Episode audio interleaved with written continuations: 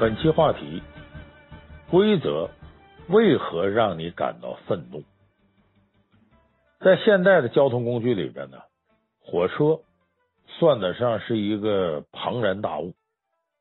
它的行驶轨道呢比较特别，因为火车呢有很多道岔交错在一块儿，所以无论从体积上来说呀，还是从车轨的特殊性来说，火车都不算灵活的交通工具。所以，它对于发车时间、到站时间有比较严格的要求。咱们光听说过呀，这个客车等人，好像没听说过火车等人的。但是最近这段时间呢，您可能长了见识，因为发生过好几起呀，乘客要求火车等人的事儿。第一个事儿呢，引起的轰动比较大，呃，叫合肥拦车门，说合肥一个女教师。一家三口啊，要坐高铁上外地，因为之前跑错了地方，所以这个女教师一家到了正确车站的时候，还有两分钟高铁就发车了。这女的呢，带着孩子跑进来了，可上了高铁一看呢，老公没上来，她急了，说这一家人得在一块儿啊，所以她把着车门啊，不让开车，非得让高铁等一会儿，等自己老公上来再说，说一会儿就来了。面对警察的阻止呢，她振振有词。说你给检票口打个电话就行了，让检票员给放行一下。我老公从检票口到这儿也就十几秒钟，耽误多大一会儿。你看这女老师啊，把这高铁当成什么呢？当成她私家车了。这件事呢，虽然以警察妥协，她老公上车，说一家三口啊高高兴兴踏上旅途告终了。可是到了终点之后呢，这个女教师因为违反铁路安全管理条例，导致火车晚点四分钟。被处以两千块钱罚款，这样不算完，他所在学校知道这事儿呢，让他停职反省了。那么这个处罚呢，其实不是有特别强烈的震撼性，呃，所以呢，合肥女教师拦高铁呀，呃，这事儿呢，在当时呢引起很大争论，有人认为应该狠狠的处罚这女教师。那么接下来大概有一周时间，又发生了一起类似事件。说从兰州呢发往上海的火车，在陕西宝鸡南站停靠的时候啊，呃，到了发车时间，又出来一个女，堵着车门不让发车，也是让等她老公。怎么回事呢？两口子一块坐的车，在路上啊闹别扭吵架了。火车一停，她老公一生气下去了，咋说也不上来。两口子隔着火车门吵上来，结果这回呢碰到警察比较有态度，直接把这女的也撵下了，就没有耽误火车的正常运行时间。你看这火车等人，这很奇葩的事儿。很多网友听了之后气得不得了，说呼吁啊，对这样的人要严惩不贷。可是也有不同的声音。你看《新京报》呢，呃，发了一篇文章，说规则很重要，人性化也很重要。高铁不就是为人服务的吗？虽然是少数人，但是很多时候这少数人呢，能照顾也照顾。但是这个观点，很多人就完全不同意。说你照顾少数人，就牺牲了多数人的时间，这个并不是真正的公平正义。那么《新京报》有一句话说的是什么呢？他说每个人都可能成为少数人。他这句话倒没毛病，就是拦高铁的女老师是个比较极端的例子。那么面对规则很愤怒的情况，当我们成为那个少数人的时候，有时候也会控制不住，也可能愤怒。说你看，我就迟到一分钟，你就不让我上车了。我就喝了一口酒，你就你就按酒驾处理；我就停了一小会儿在这停车，你就罚款罚这么多；我就说了一句话，你就没完没了。我想类似这样的话，这样的事儿，可能咱们每个人都经过这样的愤怒，很多人也经历过。那么，为什么规则会让你感到愤怒呢？那么，包括拦高铁那女教师是怎么想的呢？在人人都应该遵守的规则面前，为什么她控制不住自己情绪，愤怒的跟警察掰扯这个事儿，非要让她老公上车呢？咱们今天呢，给大伙儿从情商角度解析一下这个事儿，就是为什么规则本来很公平的规则会让你感到愤怒呢？我们应该如何运用情商来控制住自己的情绪，防范这种愤怒影响社会公德呢？咱们首先把这事儿给大伙儿分析一下呀，就是面对自己遵守不了的规则，有愤怒的情绪，其实在心理学上呢，这是巨婴症的一种反应。这巨婴症啊，是著名的心理学家武志红先生。呃，在他的书里边啊，呃，把他提出来了，提出来，很多人觉得说的有道理。什么叫巨婴症？就说你的身体虽然是成年人，但是你的心灵没有长大，还是个婴儿状态。那么巨婴症的成年人往往有这么三个特征，大家可以对号入座一下，你看看你身上有没有这毛病。第一个特征呢是天下就应该以我为中心，我就绝对中心。第二个特征呢是我得到什么都是应该的，失去什么都是不应该的。第三个特征呢是我没错，错的都是你们。你看这三条你身上有没有？咱们逐一给大家分析啊。咱先说第一个，有巨婴症的成年人特点呢。第一个特点，天下都应该以我为中心。咱看婴儿就有这特点，为啥？婴儿就是全家的中心呢。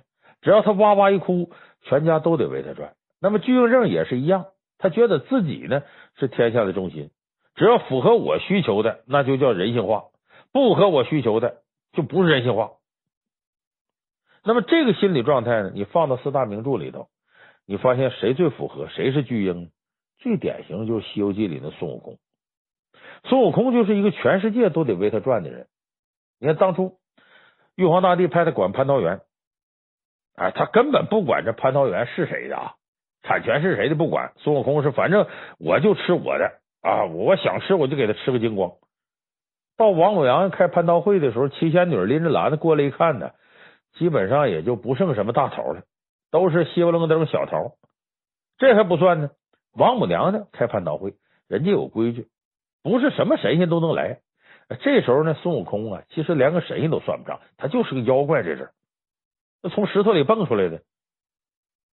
所以你说让他看蟠桃园呢，对于他来说这就是个职务。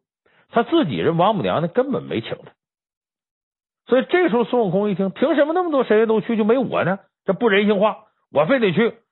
你不让我去好，我就给你搅个乱七八糟。所以后来呢？这把玉皇大帝也惹急了，如来佛祖也惹急了。哎，其实那意思就是干脆让你当皇帝得了。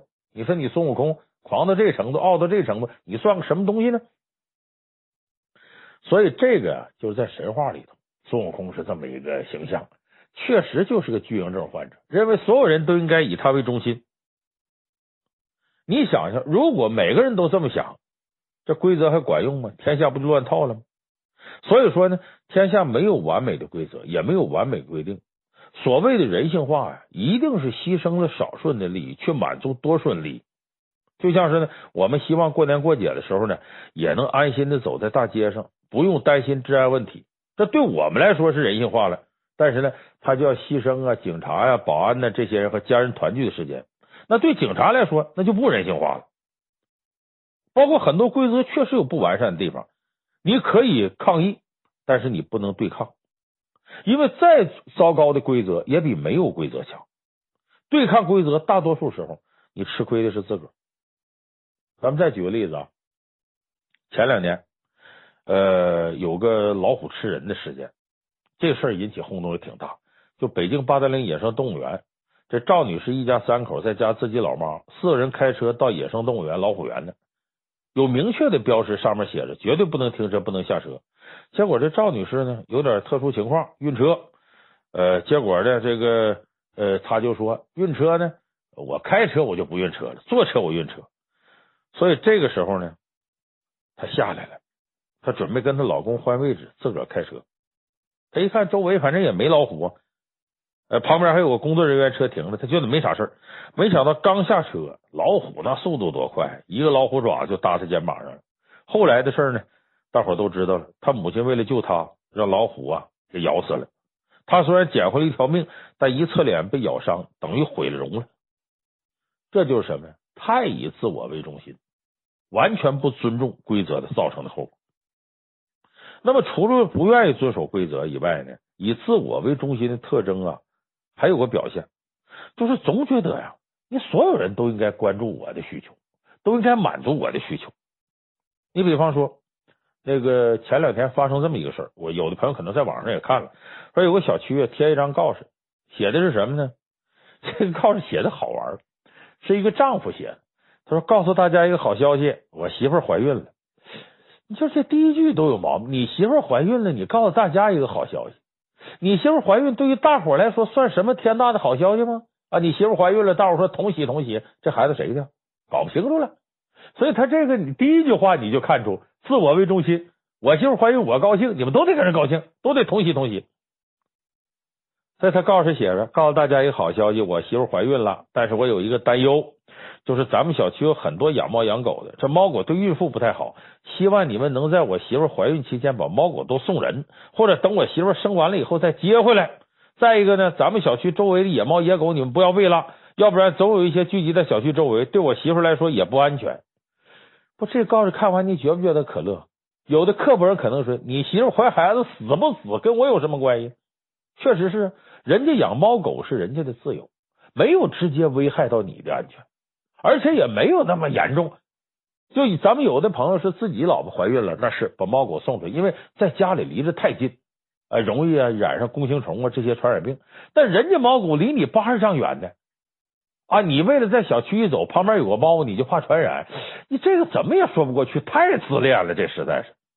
所以小区居民一看呢，都莫名其妙，说这个人是跟他大伙闹着玩呢，还是脑袋有病啊？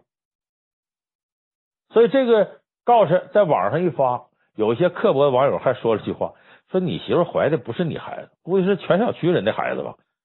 要不然感觉你家要生个皇太子啊，这怎么这么金贵呢？所以咱们说，巨婴症的第一个特点是什么？太以自我为中心。它的第二个特点呢，是我得到的都是应该的。啊，我既不知道感恩，我也缺乏边界感。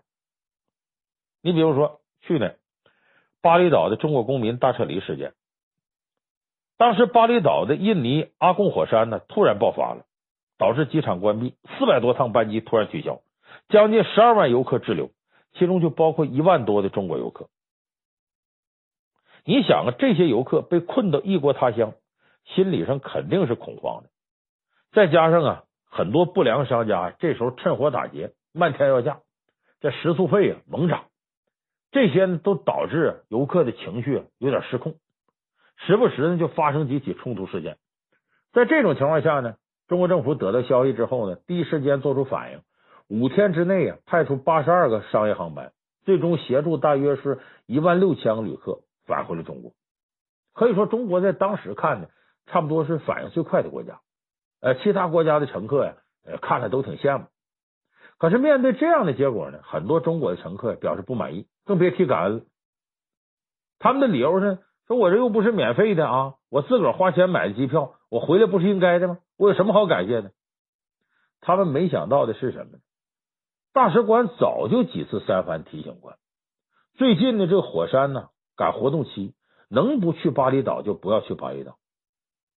你去了也就去了。火山爆发之后，你也挺幸运，没造成人员伤亡。大伙呢，面对的呢，就是物价飞涨啊，所以旅客情绪不稳定，有一些冲突行为。那这样的危机呢，就算国家不派飞机过去，你让乘客慢慢等待原有航班恢复，也不犯毛病。就说国家来救你呢，把你及时运回去呢，这其实呢是一种对公民啊生命财产安全啊一种照顾的行为。人就是不来救你，他也没什么毛病，因为你面对这事儿不像恐怖袭击，不是什么战争，你也没有生命的危险，而且这种不可抗力呢，他也不是说必须由哪哪家航空公司、哪哪家政府负责。所以你想，政府这么大的力度，那每个人你不说感恩吧，起码这事儿你得心存点感谢吧。所以我说，这时候很多人觉得无所谓，我就是。就他就把自己所有的事都认为自己该得，不知道感恩，也没有什么边界感，认为这事都该自己得的。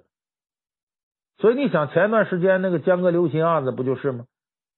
刘鑫是啥？觉得你江哥为我死了，你也是是应该的，我还嫌你死的不够安静，给我带这么多麻烦呢。潜意识里不就是这个吗？就什么自己该得的都是应该的。所以你看，现在还有一些现象和这个类似。什么？我若我有理，你负你活该。说白了，都是这种心态的衍生品。你像这个，呃，前几年还有个罗一笑事件，那有一阵微信朋友圈啊，有一篇文章叫“罗一笑，你给我站住”。这篇文章刷屏了。说一个父亲呢，写自个儿得了白血病女儿的故事，特别感恩，字里行间呢都有向大伙要捐款的意思。所以很多网友看完之后呢，确实打了不少钱给这作者。后来随着这事件影响加大呢，各大媒体记者的深入采访才发现呢，这作者自个儿还有三套房子一台车呢。你说自个儿车呀房啊啥也没卖，就指望网友的捐款。你说这下网友就炸锅了，还有这种操作吗？他干的什么事儿？就这个典型的巨婴心态，就我的都是我的，你的也是我的，反正都是我的。所以这是巨婴症的第二个特点。巨婴症的第三个特征呢是什么呢？是我没有错，错的都是你们，我是始终不会错的，反正你们都有错。你像这几年比较频繁出现的那个爬野山的事件，就这野外探险呢，你得有一定的技能，在一定的组织之下，还得有保险措施。可是咱们有很多朋友呢，所谓出去野外探险呢，根本不管当地旅游部门三番五次强调要注意风险，有人就愿意挑战规则，就愿意冒险。有的甚至到深山老林里冒险，有个女孩拍张照片，穿着什么呢？吊带裙、松糕鞋去的，你不作死吗？这等于。最后呢，你出了事儿了，迷路了，或者遇到危险了，还得等待救援。被救出之后呢，还振振有词说啊，我探险有什么错？我挑战大自然，挑战自我，他还光荣了。所以你看，二零一零年的时候就发生了一个黄山事件。黄山风景区公安局的民警叫张宁海，他为了救十八个去黄山冒险的复旦大学生牺牲了。面对一些网友的指责呢，你这十八个人说什么呢？说那话让你寒心。说这死也就死了，那是他职务行为。你就想想，这么多探险者啊，古往今来，有的人是什么呢？没有挨骂，为什么呢？人自己给自个儿负责任。你说你这十八个人技艺不精当，真出了事儿，你不得自个儿负责任吗？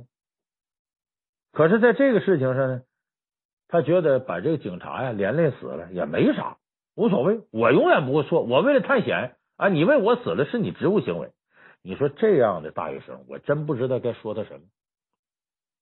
这除了你说他巨人症，你要再说他缺德，我看也不过分。那是，所以咱们一分析巨婴症，你会发现有不少人或多或少都有那么点症状。这个症状啊，要么不发作，发作起来是挺要命，他就极容易破坏规则，自己愤怒，惹得周围人天人共愤。那么怎么解决这问题呢？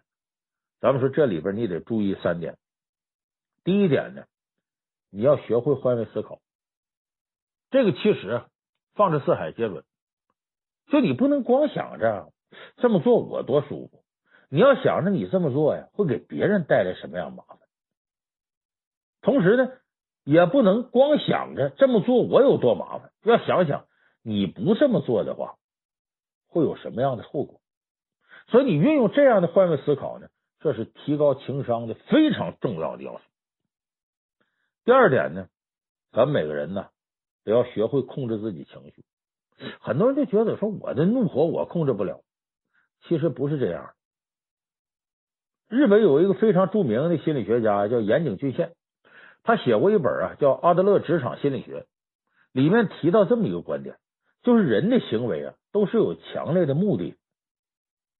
你比方说，他举了这么个例子，他说某天下午啊，你带着一本书到咖啡厅，正准备好好享受一个悠闲的午后，结果呢，服务生不小心打翻了咖啡，刚好洒在你新买的衣服上，你大发雷霆，臭骂了服务生一顿。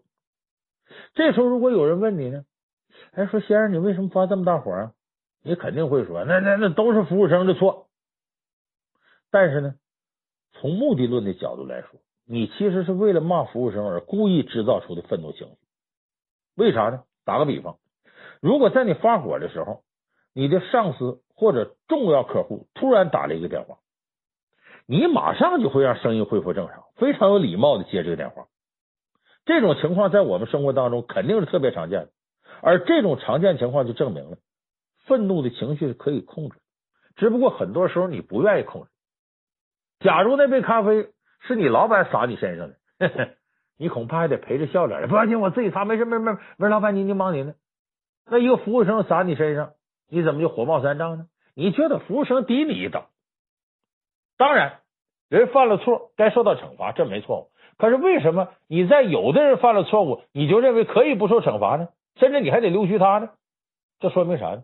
人是分三六九等的，你的情绪是可以控制的，你的愤怒也是可以控制的。而针对不同的人，看人下菜碟，你愿不愿意控制自己情绪，这是个关键。所以我说，不是有什么大不了的事儿一定让你控制不住情绪，关键看你自自己怎么控制。所以我们要学会让控制情绪啊，它变成一种习惯，这个可能在生活当中对我们就会非常有好处。第三点就是要提高你的责任心，这个好像听起来啊很空泛，但是很多人确实是缺乏这个责任心。你比方说，无论发生什么事件，咱每个人都要承担相应的责任。想一想啊，哪些后果应该由自己负责，而不是一味去委屈。我举过好几次这例子，中国的这个教育孩子就缺乏这责任心教育，出了事家长给孩子开脱。哎，比方说那个撞到门框上了，家长不是劝孩子说你走路要小心点，而是搁拳头打着门框。你看你把孩子撞，你看你把孩子撞的，这门框是死的，孩子是活的。他自己走路不小心，你怎么能怨着门框呢？所以这种教育就会让孩子一天天觉得呀，出了错也不是我的，错都是你们的，我是没有错的。所以这个和我们家长教育有直接关系。就是中国人好多人缺乏责任心，都和我们小时候的教育对孩子的不规范教育以及溺爱是有直接关系。那么其实说白了呢，巨婴症啊也不是什么不治之症。有个理论说呀，说中国巨婴最多。那是因为中国父母养育孩子的方式，那么它既是一个心理问题，也是一个情商问题，同时更是一个社会问题。但其实我们呢，只要在生活当中，你是个成年人，你注意刚才我说这三点，学会换位思考，学会控制自己情绪，要提高自己责任心，对有一些事情要负起责任。你把这三点做到了，那么巨婴症有可能就不治而愈了。那么下一回呢，我们在遇到规则，感觉到侵犯了自己利益、限制了自己利益的时候，你就不会那么愤怒，也不会做出那些令人匪夷所思，甚至感觉到这是开玩笑的这样的行为。所以，我们说，规则为什么会让你愤怒？因为你心底住着一个巨婴，克服了巨婴症，适应了这个时代的规则，你就会在社会生活当中如鱼得水。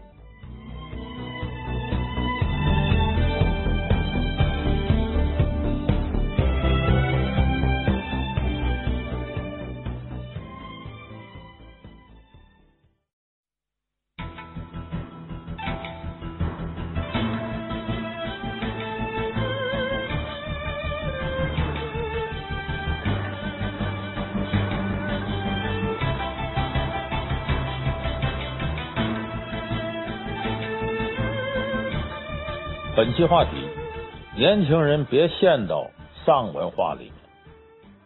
最近呢，有一部电影，名字叫《无问西东》，非常火。可这个电影啊，咱实事求是说呀，我看了之后感觉叙事不是那么顺，剪辑呢剪的也挺奇葩。可这个电影呢，现在偏偏非常受欢迎。哎，就这个黄晓明、章子怡两个人主演的。很多年轻人呢，看完之后呢，都自发的在微博、朋友圈里边啊，充当自来水啊，主动愿意给别人推销这电影。为啥呢？你其实从专业角度看，这个《无问西东》啊，毛病挺多。他最初啊，就是清华大学百年校庆的时候，是一个献礼的作品。电影的名字呢，就是清华大学校歌里的一句歌词，叫“立德立言，无问西东”。他讲的故事呢，是四代清华人跨越百年的一个精神传承。所以你要狭义点说呢，它其实就是一个呃自己给自己唱赞歌的这么一个作品，是清华圈子里边自娱自乐的一个东西。所以它有点毛病很正常。可是这么一个有瑕疵的这么一个自嗨产品呢，为什么拿出来作为商业片还能这么成功呢？我觉得最主要原因呢，他给现在推崇丧文化的年轻人打了一记响亮的耳光。也就是说，它带有一定的鸡汤成分，带有一定的励志成分。有人说什么是丧文化呢？这是个新词儿。我身边人还跟我较劲，说应该念丧文化还是丧文化？我就应该念丧文化。为什么呢？它是指现在啊一些年轻人，尤其是九零后的一些年轻人，整天呢对社会和生活呀失去信心，充满着沮丧情绪。意思我努力也没什么用，我不如就整天浑浑噩噩混日子。还美其名曰呢，我这是佛系，哎，就是什么都行，我没关系。其实说白了就是丧，丧有丧失斗志意思，也有沮丧的意思。那么比较典型的呢，就咱们看这个呃葛优瘫啊，就是那个呃我爱我家里那个葛优演的季春生，往那沙发上一瘫，那不挺有名的一个照片吗？那么那个形象呢，被作为丧文化一个典型代表，意思我生无可恋，无所事事，我已经麻木了，我完全沮丧了。那你像现在的好多年轻人，上大学的时候，上课发呆，睡觉玩手机啊，下课吃喝看剧打游戏，完整天基本就这个套路。大学一毕业呢，马上面临失业，好不容易找个工作吧，上班踩着点进公司，下班前一个小时就开始心不在焉，二十多岁就过上了退休老干部的生活。每天琢磨，你说我看书太枯燥，运动太痛苦，每天就点着外卖，刷着微博，打着游戏，跟行尸走肉一样，混吃等死，随波逐流。所以这种又丧又宅的状态，我相信大伙在现在的很多年轻人身上都能感受到，并不陌生。那么这些年轻人，他们真的什么都不在乎吗？你看朋友圈就知道。你每年一开始的时候，每个人都励志，说我今天呢要减肥二十斤，我今天要看二十本书，我今天每天争取十二点前一定睡觉，等等等等。到年尾你再看，十个有九个半没有完成这些目标。说白了，这个丧啊，其实不是一个选择，而是一个结果。谁也不是真愿意一辈子丧下去，可是呢，有时候觉得摆脱不了。所以，咱们今天就说说现在的年轻人为什么会这么丧？这个丧文化，你应该怎么从中摆脱出来？这个电影《无问西东》里边四个时代的年轻人也都曾经困惑过，但最后都做出了自己真实的选择，而且这种选择。我认为给我们现在年轻人摆脱丧文化的束缚提供了几个视角。那咱们今天呢，给大伙先好好分析一下丧文化。咱们刚才说那葛优，哎，你看他制作成了一个表情包，那里边他演的季春生满脸胡子茬，穿着那种奶奶花的衬衫，张着嘴跟灵魂出窍似的，生无可恋，瘫在一个沙发上。那这个表情有个标题叫“葛优瘫”。后来就衍生出了叫北京瘫。那么这个形象呢，是一九九三年的情景喜剧《我爱我家》里一个镜头，就葛优演这人叫季春生，骗吃骗喝的一个流浪汉，被宋丹丹演的女主人给捡回家了，说啥也不走，就赖到人家了。那个这个角色传递出来呢，就是一种丧的气息，无所事事的游手好闲，不想自我奋斗，只希望坐享其成。这个前两天还有一个特有意思的事儿，说南京有有一个三十多岁的年轻人，他呢，呃，不上班了，不上班，说你靠什么过日子呢？说我自己的开销花没了，我就花我爸我妈的钱，花没了我再借。说为啥呢？人工智能时代来到了，过一段时间就人工智能普及了，到那个时候谁还挣钱呢？机器人把人的活都给干了，我就欠一大堆钱，我再还的时候也不在乎，可能就不要了。所以我用不着那个再工作，我就保证我身体健健康康，别出啥毛病，好好保养，等着人工时代的幸福时期来临。你听着他这话跟刮共产风似的。其实这种想法，坐享自成，什么也不想干，就是丧文化的一种典型心态。那么葛优瘫的流行，也能说明二十年前的一个镜头，今天能利用起来，为啥？就是这种丧的气息，让现在年轻人找到了某种共鸣。那么这个共鸣是什么呢？有三个点，也是丧文化产生的三个原因，值得大伙好好分析分析。第一个是实用主义的盛行，第二个是为逃避压力，第三个已经习惯于无助了。人说这什么意思呢？咱给大伙一一分析啊。咱们先说第一个，丧文化产生的根源，实用主义的盛行。实用主义本来是一个起源于美国的哲学流派，它讲究的是什么呢？就说有用啊就是真理，无用就是谬论。就说，你看待任何事物都用有用啊和没用来区分。认识一个人呢，你先看有用还没用，有用就交，没用啊一边去。做一件事呢，先看有用没用，有用咱就干，没用咱就拉倒，就别干。你看《红楼梦》里边，薛宝钗就是个讲究实用主义的人，哎，没事呢就劝贾宝玉啊走仕途经济啊，要参加科考。有一回，贾宝玉跟几个姐妹玩的正高兴呢，说几句俏皮话，薛宝钗笑完之后啊，马上就说说你心思啊，他要用在正地方多好。啥叫正地方？就他觉得有用的地方，就是这个科举。贾宝玉啥反应？不吱声。其实心里老反感了。就为什么贾宝玉他会选择林黛玉，而不怎么愿意跟薛宝钗在一块儿？恐怕薛宝钗要不跟他总说这些实用主义东西啊，他可能不会引起他那么大反感。我们现在很多人估计也有这种经历，就当孩子的时候玩点啥，家长马上就过来阻止，别整这些没用的。赶紧学习吧，学课本才是有用的，才是真格的，生怕孩子玩物丧志。其实这种观念对不对呢？我拿我的经历来说，我在这个上学的时候看了大量所谓的闲书，幸运的是呢，我的家长呢没有阻止我看这些书。我的老师有的时候别看那些了，好好学课本。我现在回头想想，正是我看那些大量所谓的闲书，成就了我今天。如果就按课本学，我今天就不是个书呆子，可也差不多。而且这书呆子是个低能的书呆子，就是为了高考而活了头半辈子一个书呆子。所以说呢，这种想法啊，其实挺害人。他只不过是在残酷竞争的社会，很多人为了趋利避害，去选择对自己有用的这样一条套路。但是正因为是这样。很多年轻人往往不具备分辨有用没用的能力，或者什么是短期有用的，什么是长远利益有用的，他这选择都不准，所以这个时候呢，就容易陷入一种迷茫。你看《无问西东》里边，呃，这里边就有很多关于选择跟坚持的故事。他写的是清华大学的事儿，咱们一提清华呢，马上就觉得高大上。你看当年高晓松在《奇葩说》里边。呃，曾经把一个清华毕业的高材生给怼了一遍，为啥呢？这个大学生挺迷茫，他的迷茫就在于他被实用主义给束缚了，又不知道什么对自己有用，什么对自己没用，分辨不清。他考本科的时候呢，觉得法律有用，所以本科上的法律。到考硕士时候呢，他觉得这条路啊没啥意思，看来金融更实用，就改学金融了。因为他旁边朋友告诉他，金融有用。啊，说特别你学法律的，你要了解资本市场怎么回事，你将来大有作为。他就考了金融硕士，到读博士的时候呢，他又改学新闻了，因为他觉得自个儿这口才啊各方面不错，好像呢能当个主持人啥的。他觉得学新闻对自己有用了，所以你看这三科呢都是挺难考的科目，他居然都顺利考过去了，说明他才华有，还够聪明。高晓松也说说你们学校推荐你的时候啊，就给了你一顿夸赞，说你很优秀。可是你学了三科，都按照这种有用的方式选择的。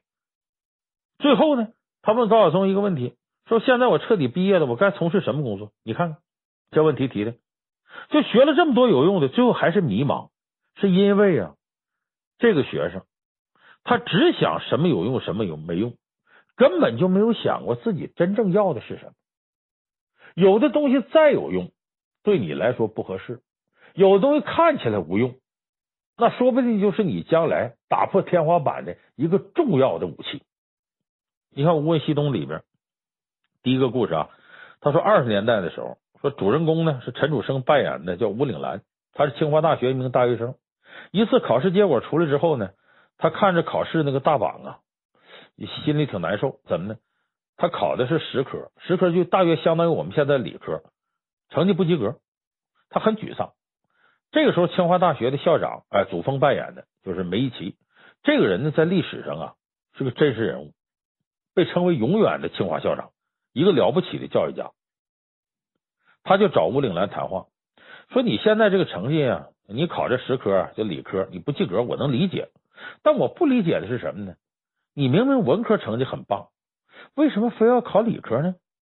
吴岭岚就跟他说：“最优秀的学生，我看都在学这个理科。”只有学理科才有能力救国，言下之意什么呢？学理科有用。梅校长就告诉他说：“有用啊，没用啊，这并不是最重要的，最重要是你得对自己真实。你想干什么？你适合干什么？这个最重要。”就这么的呢，经过梅校长的劝解呢，这吴岭岚豁然开朗，重新回到文科，还成了清华文史哲的一个老师。再后来呢？你看第二个故事还是第三个故事？王力宏扮演那个沈光耀，一直纠结家国，我到底应该怎么选择？这时候梅校长就给了沈光耀很大的帮助，让他走出迷茫，坚定自己梦想，成为了一个保家卫国的英雄。当然了，他所帮过的学生点过选肯定不止这几个，这只是其中一个缩影。那么说呢，实干救国跟塑造灵魂，你能说哪个没用，哪个有用吗？哎，对自己真实、最适合自己、最能发挥自己能量的事业，那才是最有用的事业。不要让别人说有用没用这些想法，以及社会上有用没用的这些舆论左右你的人生。这就是情商里边说的，要时刻认清自己，知道自己需要什么、想什么，哎，才能消灭痛苦情绪，才能不陷入丧文化的这种泥潭。所以我刚才说，这个丧文化呀，它产生的原因，第一个是过分的认可实用主义；第二个丧文化产生的原因呢，是逃避压力。这个就比较好理解，就社会呀，给我太大压力了，我要逃避这压力，哎，我就愿待在我自个儿觉得安全地方。这个我曾经在以前做杂志的时候总结过，我说一开始中国的孩子呢，喜欢这个酷。就是那种冷酷的感觉，好像我自己多坚强，装男子汉。可是这酷装长了呀，你小孩装不了啊，你哪有那么强大的意志力呀和素质？所以变成炫，炫是啥呢？我把自己打扮的花花绿绿的，我把自己弄得这光芒四射的，就就就玩个嗨，玩个痛快。但是你装光芒四射，你实力不够也不行，也够累得慌。所以进入第三个时代，嫩就装嫩，装酷，装炫，装嫩嘛。装嫩是啥呀？回到母体，我就是婴儿，我恨不得衔着奶嘴天天上班。意思我都这么小孩了，你们大伙都得疼我、爱我、照顾我，不应该害我。哎，这装嫩他觉得轻松。其实逃避压力，在某种程度就是我说的装嫩心态，待在自己最安全的地方。比方说，有人呢特别热衷于考试，考完了硕士考博士，考完博士呢还想博士后。有人说说这人不是丧文化，人多积极，一劲考试。其实我告诉大家，考试不等于就不是丧文化，不等于对人生多有规划。他为什么不断的考试呢？你问问他，考完博士后你想干啥？不知道。他考试是一种逃避进入社会的一种状态。有很多人本科毕业了，为什么考研究生？表面说，哎呀，不考研究生我就业会费劲，其实是他对就业充满着恐惧，想在学校这个他待熟的地方再多待两年。你们想，你这两年。浪费国家资源，祸害你父母的钱，你于心何忍呢？有的孩子不管那个，其实他就是逃避压力，拖延自己走向社会的时间。因为考试毕竟是他能掌控得了的，他认为是个安全领域。就业他害怕。你再比方说，有的人呢特别着急结婚，也正是这个原因呢。我记得这个日本呐有一个电视剧叫《逃避虽可耻但有用》。说的就是这里头这女主角呢，研究生毕业之后找不到工作，为了躲避就业压力呢，就结婚了。当然，这结婚呢带有一定的交换意义。其实现在很多人着急结婚是干什么呢？就是要逃避这种压力。就是你看起来说着急结婚，说这这是不是想早点把自个儿嫁出去？呃，考博士是出于就业的一种压力和焦虑，说我要给增强素质，这都是冠冕堂皇的理由。骨子里边都有一个原因，就是逃避压力，就是不想离开自己的舒适区。这个都属于丧文化的一种表现。当然了，丧文化还有个最明显一个表现，逃避压力的表现，就宅。我天天把门一关，躲在自个儿世界里边，吃喝拉撒睡呀，我订外卖呀，打游戏呀，我自个儿呢不去面对别人，不去面对社会，我就舒坦了。现在为啥外卖这么火，网购这么流行？啊，电子游戏这么呃，这都风行天下了，这和宅有直接关系。宅在一定程度就是逃避，所以接下来造成的啃老这些恶劣的现象啊，咱就不说了。反正使很多年轻人在丧文化领域呢继续颓废下去。那么，其实这种宅呀，不是说现代人才有，古人也有。你像《三国演义》里边，刘表就是一个典型的宅男。刘表所处的乱世呢，是英雄不问出身，有点能力就能出头的时代。你看，曹操、袁绍两大巨头在北方争夺天下，刘备、孙权呢还在慢慢成长，这个竞争实在太激烈了。那么，作为刘表来说呢，他觉得自己能掌控的地方就是荆州，哎，这些地方，所以我就宅在荆州，我哪儿也不去。结果错失好多好机会。你看，曹操和袁绍官渡大战，曹操几乎倾巢而出，刘备这时候呢正在荆州待着呢，他就劝自己哥哥，劝刘表。说你趁这个机会攻打曹操后方，最起码天下就有你一份。刘表不干，他这时候表现的就很丧。说我呀不想得天下，我也不想打什么曹操，我把我荆州料理好就得了。所以你看，很多人心态和刘表这都一样。你到最后，事实上刘表你不打别人，你自己自保保不了。刘表前脚刚死，蔡夫人跟刘琮，曹操过来马上递上降龙顺表。这荆襄九郡地方这自己刚死，等于尸骨未寒，我估计眼睛都闭不上，就拱手让曹操夺去。所以这样的一种丧文化流行，会导致每个人失去很多机会。像这种心态啊，我想说一句啊，这种逃避既可耻也没用。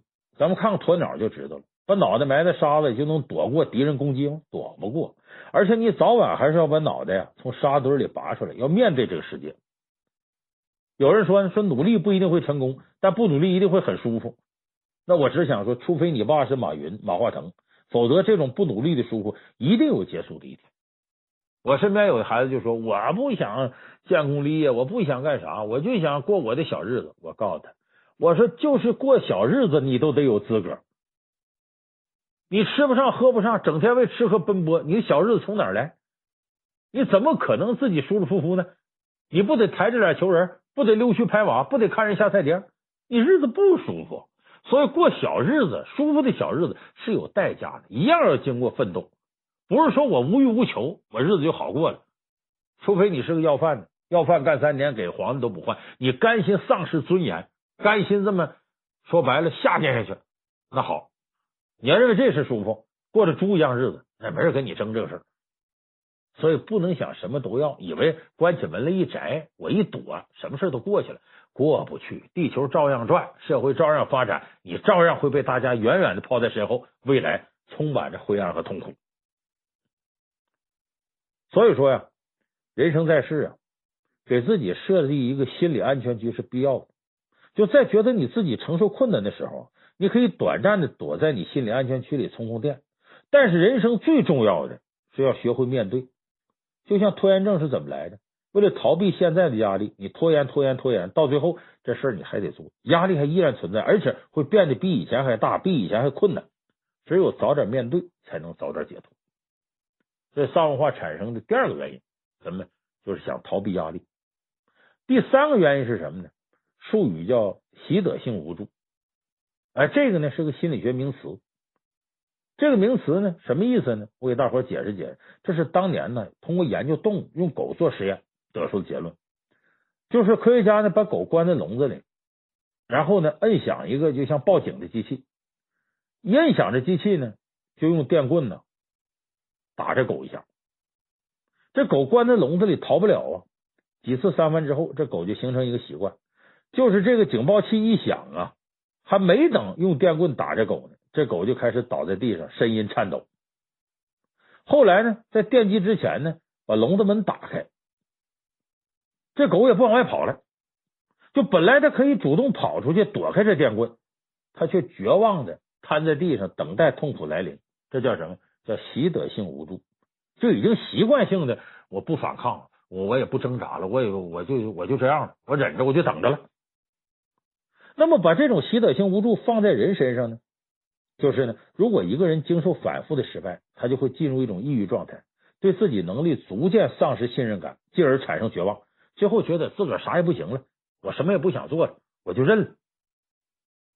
你包括小孩说，孩子天生都是积极的，喜欢尝试，他一张开眼睛尝试到处看，当他能控制自己动作的时候，就开始喜欢爬，到处摸，这个时候。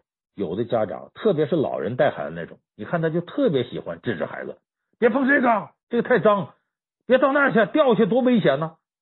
这个时候，这孩子就像那个小狗遭受电击一样，久而久之呢，他对自己要做的事儿啊，他不自信了，因为他不知道自己做完之后呢，大人是不是又该大声说不，别这样。结果呢，他也许会如你所愿，变成个乖孩子，啥也不碰，啥也不摸。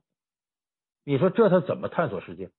这时候，这孩子就进入了习得性无助的心态。所以呢，无论是童年时期的挫折，还是成年以后的挫折，我们总是觉得呀，自己可能不行的时候，你就应该好好思考一下，自己是不是进入了那种习得性无助的状态。那无助了怎么办呢？这个时候呢，我们要学会认清自己，告诉自己说，此时此刻的我们并不是真的不行，而是陷入了习得性无助的心理状态中。这种心理呢，会让人们自己困住自己，把失败原因归结为啊自身不可改变的因素，放弃继续尝试的勇气和信心，破罐子破摔。比如呢，你认为学习成绩差是因为自己智力不行，失恋是是因为自己本身呢就让人讨厌，这其实这种心态都是习得性无助的心态。那么要想让自己远离绝望，我们就必须学会呢，客观理性的为我们的成功和失败找到正确的原因。只有这样呢，你才能摆脱习得性无助，摆脱这种由习得性无助带来的这种丧感。这是丧文化的一个很典型的例证。所以呢，咱们说这个，今天我们讲的是丧文化造成的三种原因。其实呢，这三个原因，无论是逃避压力啊，还是这个习得性无助啊，呃，它都是纸老虎。只要你明白原理是什么，你能够正确认识自己，学会正确自我评价。而且能够控制住自己呢，对未来这种恐惧情绪，战胜这种丧感呢，指日可待，不是什么大不了的事。所以《无畏西东》为什么票房那么好呢？它击中了很多丧文化的核心领域，就是坚定自己的信仰，努力的按照自己的真实感受去活，积极的面对每一天每一件事儿，你很快就会走出丧文化泥潭，摆脱那种无力感、恐惧感、麻木感。